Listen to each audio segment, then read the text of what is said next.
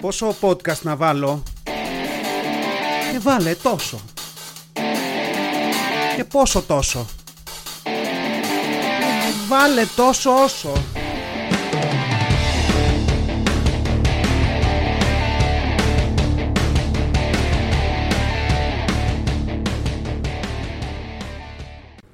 Γεια σας γήινοι. Τόσο όσο, The Original, που λένε και στο χωριό μου, επεισόδιο 51. Άλλη μια δεκάδα ξεκινά, ένα Σάββατο του Δεκέμβρη, ημέρα ψυχογράφησης στα στούντιό μας στον Τάβρο. Σήμερα θα σταματάω αρκετές φορές την ηχογράφηση, γιατί κάποιος βιδώνει κάτι στον εγκέφαλό μου από πάνω, έχουμε κάποιες εργασίες εδώ στα στούντιο και υπάρχει μια ενόχληση, η οποία εντάξει μπορεί κάποιες στιγμές να περάσει προς τα εκεί, προς τα εσάς. Θα προσπαθώ να σταματάω για να μην ακούτε τα και όλα αυτά τα ωραία που γίνονται. Λοιπόν, τι νέα? Το δόκαμε το δέντρο, κάναμε την κλήρωση, βγήκε νικητής και πλέον το δέντρο αράζει στολισμένο σε ένα σαλόνι κάπου στην Αττική. Και ευτυχώς που δόθηκε στην Αττική, γιατί για να είμαι ειλικρινής δεν είχα υπολογίσει λεφτά για έξοδα αποστολής. Και θα ήταν άβολο να το κερδίσει για παράδειγμα κάποιος από τα Τρίκαλα.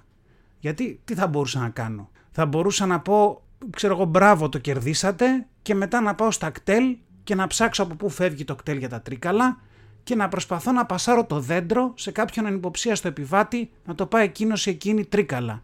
Γιατί εντάξει, ήδη είναι αστόλιστο το δέντρο, δεν μπορώ να το στείλω και ασυνόδευτο. Καταλαβαίνετε. Απ' την άλλη, σκεφτόμουν, ξέρεις κάτι, αν είστε κάπου στην επαρχία, πάτε σε ένα ψηλό βουνό, κόψτε ένα έλατο και πάρετε το σπίτι. Δηλαδή από εμάς περιμένετε.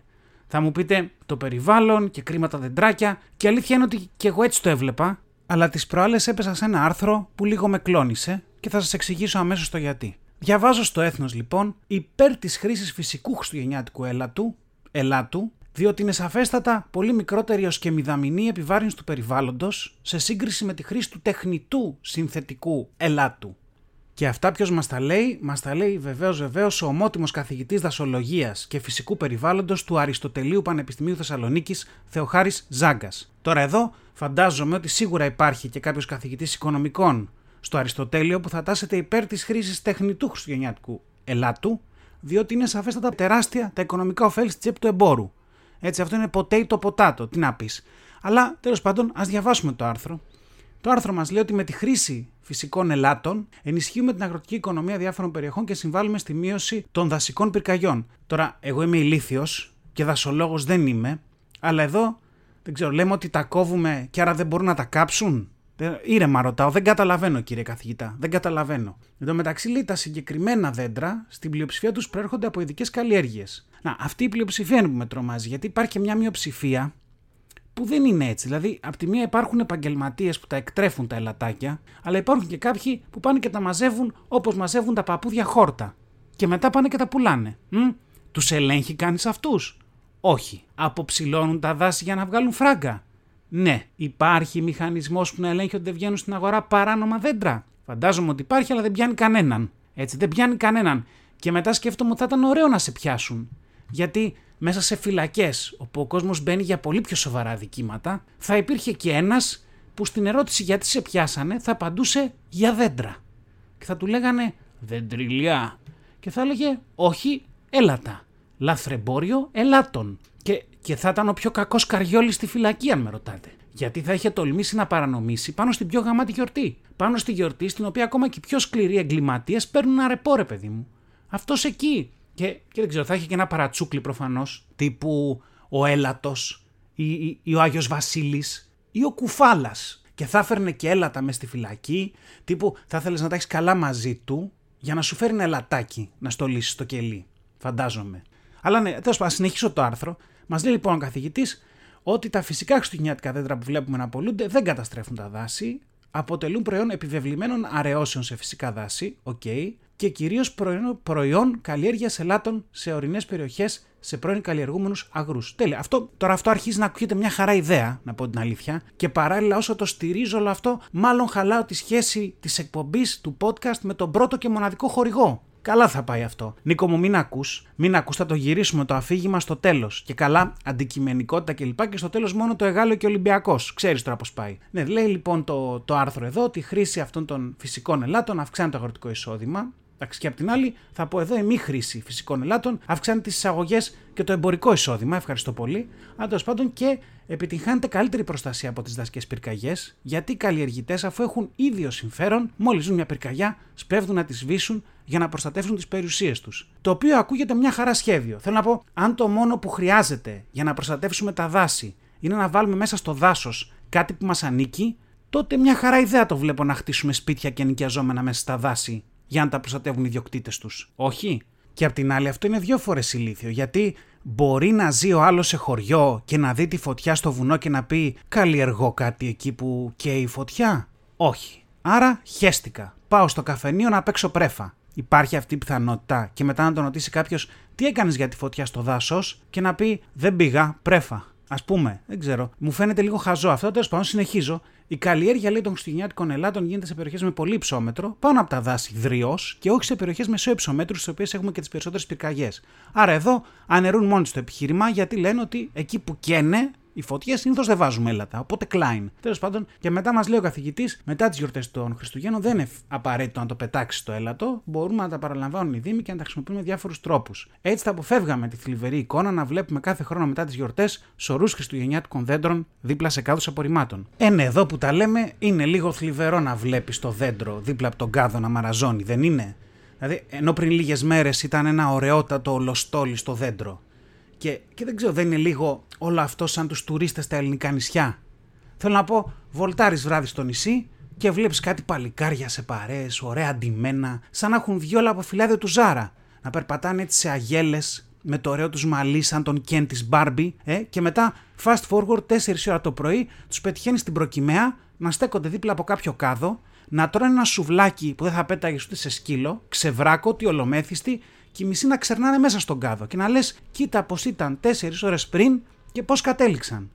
Κάτι τέτοιες αναλογίες κάνω μέσα στο κεφάλι μου όταν βλέπω έλατα παρατημένα. Και να το πούμε εδώ ότι δεν σε πονάει το ίδιο αν δεις κανονικό έλατο δίπλα από τον κάδο και αν δεις ψεύτικο έλατο δίπλα από τον κάδο. Είναι λίγο παραπάνω η στεναχώρια όταν βλέπεις το φυσικό να μαραζώνει. Ο καθηγητής επίσης λοιπόν αναφέρει ότι ένα φυσικό χριστουγεννιάτικο έλατο θα μπορούσε να θρηματιστεί μετά τις γιορτές και να διοχετευτεί ως πέλετ στην αγορά. Εδώ είναι το γνωστό τραγουδάκι, εντάξει, «Ο πέλετο». «Ο πέλετο, ο πέλετο», ας πούμε. Παράλληλα, λέει, τμήματά του μπορούν να δοθούν για ανακύκλωση και να κατασκευαστούν με αυτά ακόμα και τεχνητά έλατα. Αν κάποιοι δεν θέλουν στο σπίτι τους τα αμιγώς φυσικά. Άρα, για να κάνουμε μια σύνοψη εδώ, πρώτα το αγοράζεις και το στολίζεις. Την επόμενη χρονιά του κόβεις τα κλαδιά, κάνεις μια ιδιοκατασκευή εκεί και φτιάχνεις ένα έλατο Φραγκενστάιν. Και αφού το έχεις κάνει σαν σκατά, την τρίτη χρονιά το θρηματίζεις και το καίς στη σόμπα. Τέλεια. Δεν ξέρω, παιδιά, διαλέγετε και παίρνετε. Δηλαδή, έχω μια υποψία ότι η παραγωγή ελάτου δεν θα μπορούσε να μας καλύψει έτσι κι αλλιώς, αν πηγαίναμε όλοι για το φυσικό. Εντάξει, και απ' την άλλη, για να το βάλουμε και με κόστος, εδώ είναι Νίκο, ερχόμαστε. Αν αγοράσεις ένα δέντρο 200 € και σε βγάλει 10 χρόνια, είσαι στα 20 € το χρόνο. Κόστος. Αν θέλεις κάθε χρόνο φυσικό, θες ένα κατοσταρικάκι. Εντάξει, και εδώ λέμε, ας σώσουν οι πλούσιοι τον κόσμο, που είναι και αυτοί που τον καταστρέφουν περισσότερο από τους άλλους in the first place. Εντάξει, εμείς μένουμε τεχνητό έλατο all the way. Είδατε τι ωραία που μαζεύτηκε? Και κοινωνικός προβληματισμός και στο τέλος πάλι γυρνάμε στο κεφάλαιο και στη μαζική παραγωγή. Σε μια γενικότερη σκέψη, δεν είναι πολύ ωραίο που τόσα χρόνια σαν ανθρωπότητα ψάχναμε τρόπους για να αυτοματοποιήσουμε πράγματα και να παράξουμε αγαθά σε μεγάλες ποσότητες με χαμηλό κόστος, και τώρα το έχουμε φέρει όλο αυτό τούμπα? Δηλαδή, μην πάτε μακριά. Είχαμε μια χαρά μπύρες, νερόπλημα, πίναμε όλοι με 1 ευρώ το κουτάκι. Και ήρθανε μικροζυθοποιίες με τις ιδιαίτερες μπύρες, από ντόπια σιτηρά κλπ.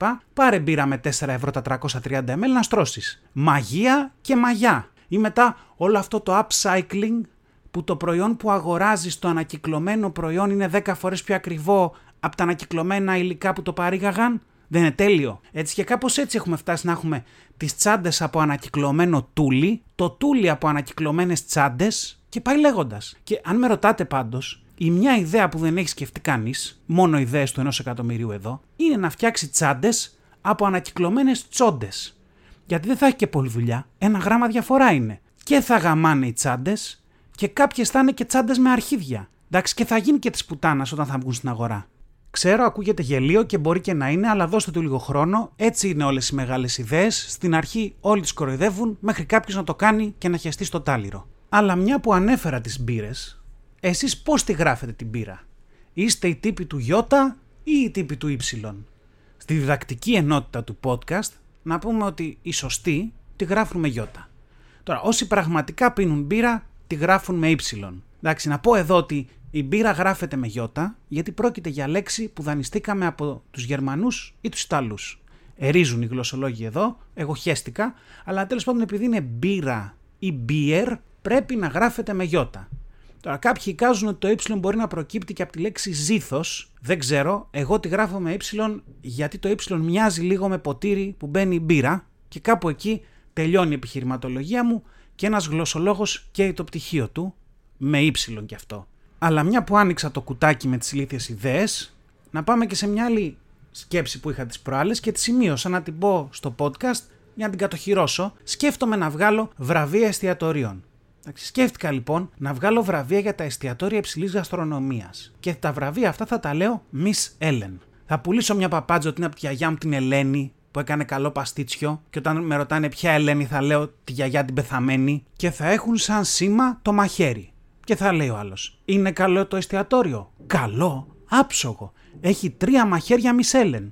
Και δεν ξέρω πώς σας φαίνεται, νομίζω ότι έχω βρει κάτι καλό εδώ. Θα το δουλέψω λίγο, αλλά μου ακούγεται ενδιαφέρον και δεν νομίζω να υπάρχει και κάτι αντίστοιχο. Και μετά, άμα πιάσει και τσουλήσει, μπορώ να βγάλω και έναν οδηγό που θα τα έχει όλα αυτά τα εστιατόρια μέσα και θα τον λέω οδηγό μισέλεν και γίναμε, δηλαδή τέλειο. Και αφού δώσαμε και κάποιες ιδέες επιχειρηματικές, πάμε σε άλλα νέα. Μιλούσα με μια φίλη της προάλλες και μου έλεγε πως έγραψε η κόρη της το πρώτο της τεστ στο σχολείο. Και εντάξει, προφανώς φτάσαμε πολύ γρήγορα σε αυτή τη φράση που πάγωνε το αίμα στις φλέβες μας και που εμένα με κάνει ακόμα να ανατριχιάζω. Καταλάβατε νομίζω αυτό το «βγάλτε μια κόλλα χαρτί». Τσουτσουρίσατε κι εσείς ή μόνο εγώ? Το φάγατε το flashback που έμπαινε ο καθηγητής στην τάξη και το είχε το ύφος από πριν, δηλαδή τον έβλεπες από την πόρτα και νόμιζες ότι όλη η σκηνή όπως μπαίνει στην τάξη είναι σε slow motion, ας πούμε, και άνοιγε το στόμα του και άρχισε αυτό το «βγάλτε μια κόλλα χαρτί». Και μπορούσες να ακούσεις τον αέρα να βγαίνει από το δωμάτιο για να μην γράψει και αυτός τεστ. Αέρα λέγανε ένας μαθητή μου που καθόταν κοντά στην πόρτα και όποτε προλάβαινες τέτοιες φάσεις πεταγόταν έξω από την τάξη και έτρεχε στο διάδρομο. Χρόνια μετά έγραψε και ένα τραγούδι στο Θηβαίο αυτός. Τώρα αυτό που είπα είναι για πολύ λίγους, ψάξτε το στο Google, αλλά δεν γινόταν να μην το πω. Α, ναι, θυμάμαι αυτές τις στιγμές και ακόμα και σαν ένας σχετικά καλός μαθητής που ήμουνα, τις περισσότερες φορές που το άκουγα το «βγάλτε μια κόλλα χαρτί», μια φωνούλα μέσα στο κεφάλι μου έλεγε «θα μας κλάσεις». Και σκεφτόμουν γαμό, θα το τελειώσω σε 20 λεπτά και μετά θα κατέβω να παίξω μισή ώρα μπάσκετ. Αλλά ακόμα και για αυτούς τους μαθητές που ήταν καλοί, πάντα υπήρχε αυτός ο ένας καθηγητής που δεν σου έκλανε. Αυτός δηλαδή που μπορούσε να βάλει τεστ που ακόμα και ο πιο προετοιμασμένος μαθητής θα έβαζε τα κλάματα. Για μας αυτός ο καθηγητής ήταν ο φυσικός μας. Θα τον πω ο κύριος Προβατάς, γιατί είχε ένα παρόμοιο επώνυμο, αλλά δεν θέλω να τον δώσω. Σκληρός καριόλης ο κύριος Προβατάς, ατομάρα, τζιν παντελόνι, πάντα. Και μπότες Βέρμαχτ με ένα σκληρό εξτή, με καραφλοχέτη και μουστακάρα. Δηλαδή για να καταλάβετε πόσο σκληρός ήταν, μια μέρα όπως κάναμε μάθημα, ακούει μια σφίκα να πετάει κοντά του. Ατάραχος αφήνει κοιμωλία στη θήκη του πίνακα, κοιτάει σφίκα, σηκώνει χέρι, ταπώνει σφίκα από πάνω προς τα κάτω όπως αντετοκούμπο το λεμπρόν, πατάει σφίκα με Βέρμαχτ, πιάνει κοιμωλία, συνεχίζει μάθημα. Αυτό. Από κάτω, βέβαια, χαμός, πετάξαμε τα θρανία στον αέρα και ζωκραυγάζαμε. Μετά από 3 δευτερόλεπτα μας είπε να σκάσουμε και σκάσαμε γιατί θυμηθήκαμε τι είχε κάνει στο έντομο λίγα δευτερόλεπτα πριν. Αλλά ναι, αυτός ο κερατάς λοιπόν είχε έναν τρόπο να βάζει τεστ που κανείς δεν μπορούσε να γράψει πάνω από τη βάση. Δηλαδή, ακόμα δεν έχω καταλάβει πώς το έκανε αυτό. Ήταν σαν να μας δίδασκε μια φυσική στο μάθημα και μετά μας έβαζε τεστ σε μια άλλη φυσική. Σε μια υπερφυσική τύπου. Δηλαδή, κοιτούσες το πρόβλημα και έλεγες αυτό τριβή δεν είναι, ομαλή κίνηση δεν είναι, κίνηση εκκρεμούς δεν είναι, δηλαδή μήπως είναι θεωρία της σχετικότητας ή ακόμα χειρότερα μήπως είναι συνδυασμός φυσικής γεωμετρίας και θρησκευτικών, να βγάλω ένα συντελεστή τριβής, να τετραγωνίσω τον κύκλο και να πω και μια προσευχή γιατί δεν καταλαβαίνω το Χριστό μου. Δηλαδή είμαστε σε τέτοια φάση. Και είχε πλάκα γιατί πάλευες όλη την ώρα, ούτε λόγος να φύγεις νωρίτερα για μπάσκετ κλπ. Και στο τέλος έβγαινες έξω και ρώταγες τους άλλους και ο ένας είχε βγάλει απάντηση 20, ο άλλος 5 ρίζα 2 και ο άλλος 3175. Και γυρνούσε μετά ο Προβατάς στο επόμενο μάθημα με τα γραπτά, έμπαινε μέσα στην τάξη και από την πόρτα ήδη μπορούσες να διακρίνεις το γελάκι κάτω από το παχύ γκρίζο του μουστάκι, σαν να σκεφτόταν «εδώ σας έχω καριόλια». με τα φροντιστήρια που ξημεροβραδιάζεστε για να πάρετε από τα 3 το μακρύτερο. Δηλαδή, μα το Θεό, έχουμε πάει άσκηση στο δάσκαλο του φροντιστηρίου και δεν μπορούσε να τη λύσει. Και όταν μετά του είπαμε τη λύση, τα έριξε σε κακή διατύπωση του ερωτήματος. Δηλαδή, ακριβώς ό,τι έκανα εγώ όταν με ρώτησε μια πρώην μου αν είναι πιο σημαντικό το διπλό του Ολυμπιακού με τη Βέρντερ Βρέμης ή η σχέση μας, και είπα εξαρτάται. Ακριβώς το ίδιο. Άρχισε να διαβάζει βαθμούς και η φάση ήταν 2, 5, 9. Δηλαδή, αν έπαιρνες πάνω από τη βάση, είχες 20 το τρίμηνο. Έτσι ρόλαρε ο τύπος. Οπότε, αν άκουγες κανένα 11 τύπου, όλη η τάξη ήταν σε φάση wow. Και έλεγες εντάξει, εγώ και Αϊνστάιν. Αλλά και απ' την άλλη ήταν και humbling experience όλο αυτό. Δηλαδή, σε έφερνε και σε γείωνε λιγάκι. Και ήταν και μια γλυκιά εκδίκηση ταυτόχρονα, γιατί οι καλοί μαθητές καταλάβαιναν λίγο πώς είναι να σε χτυπάει το 7 στο κούτελο, και οι όχι τόσο καλοί ήταν σε φάση φάες κατά απουσιολόγιε. 4 εγώ, 7 εσύ. Δηλαδή σε έφερα εδώ στα χαμηλά που έχω εμπειρία.